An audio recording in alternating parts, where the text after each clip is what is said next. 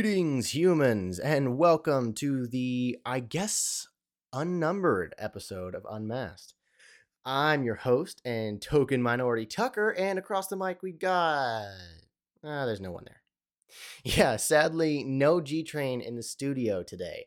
As you probably noticed by now from the timestamps, what you're currently listening to is quite a bit shorter than our previous posts.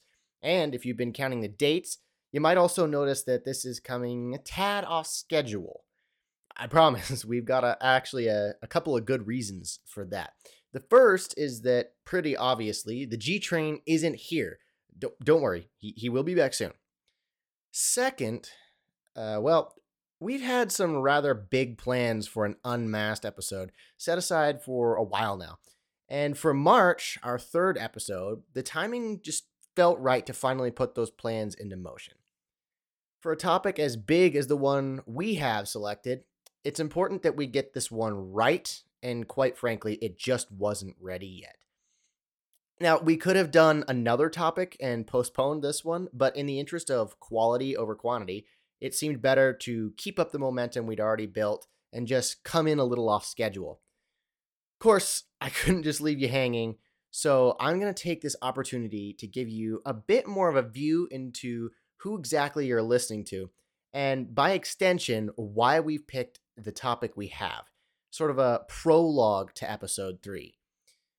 We've touched on this lightly on the show before, but a large portion of the motivation behind us creating Unmasked in the first place was the simple fact that for all the world's worth of podcasts, personality media, and, and so forth, there is a depressing shortage when it comes to unapologetically Christian content.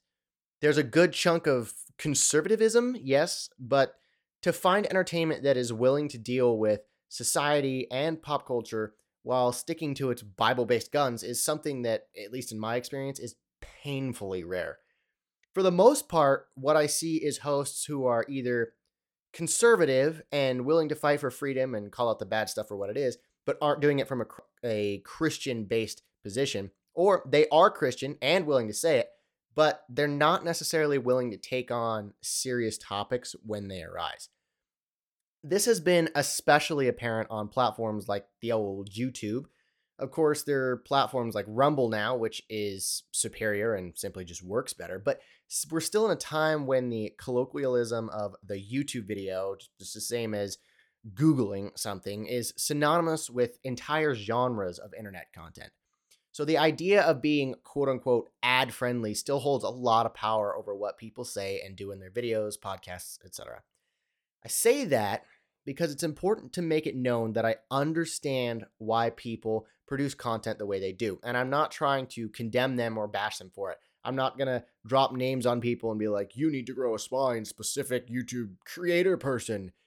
I'm not looking to start a Twitter war. I'm just stating a general observation. And yeah, as a general rule, I wish more people would have the courage to stand up and make fun, quality content from a Christian point of view, and at the same time, not be afraid of the serious stuff when it arises. Thankfully, we've seen some of that in the music industry with rising names such as Tyson James and Bryson Gray, and of course, uh, John Doyle in the case of video content. But that's still a pretty small drop in a very big ocean. With such a small selection of high-quality creators, it's easy to simply not enjoy the particular style of those few people, which basically leaves you at a net zero for options. Back in podcast land, I was still searching through a Sahara desert, despite having numerous shows that I very much enjoy. I just could not seem to find the oasis that I was looking for in that medium. I've always fostered an enthusiastic love for the entertainment industry, especially when it comes to the fields of fiction writing and audio production. I'd always imagined producing my own content in some form as a hobby, and I'd played around with a few different projects to that effect before, but in these most recent years, I felt as if it was something the Lord had really laid upon my heart. It was something I just kept coming back to, no matter how many petered out projects made me wonder if it was just a silly pipe dream. Finally, after quite a bit of prayer, the idea became set like concrete in my mind. Uh, when you can't find any water, you put in the work and you bring the water, if that makes sense. I draw this analogy from the countless times you can see its likeness in the scriptures. When the Israelites were in the wilderness and they needed water, they dug the well. The, they got the blessing of God upon their labor, and uh, they dedicated that well that they were working on, and they got the water they were looking for.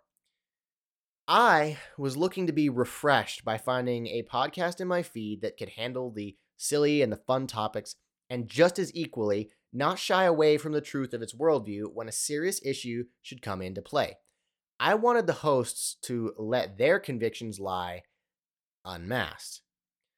So, the G-Train and I sat down with a mic and an idea, and we strapped in for the ride to see where God would take us. And now it looks like our backstory has caught up to us in real time. We have had a ton of fun these last two months, and we've put a lot of love into this show. After all, I mean, if we're not willing to put the time into making it, then who's going to want to put any time into listening?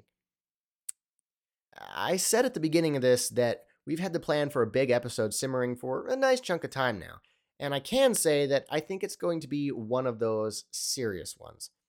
I expect that there will be those who don't like or disagree with what we have to say, and that is perfectly fine. I am a sucker for a healthy debate. With the G-Train shortly making an epic return to the studio, I'm very excited to release our official third episode, Secularism is Religion, very soon. Are you interested? Then please make sure to keep an eye on the feed, folks, because episode three will be dropping within the next few weeks. Yes, that that's that's soon for us. Uh, P S Subscribing wouldn't hurt either. From all of us here at Unmasked, we hope you stay well and stay safe. We will return before you know it. Toodles! Could you possibly, could you, could you possibly rewind and come again?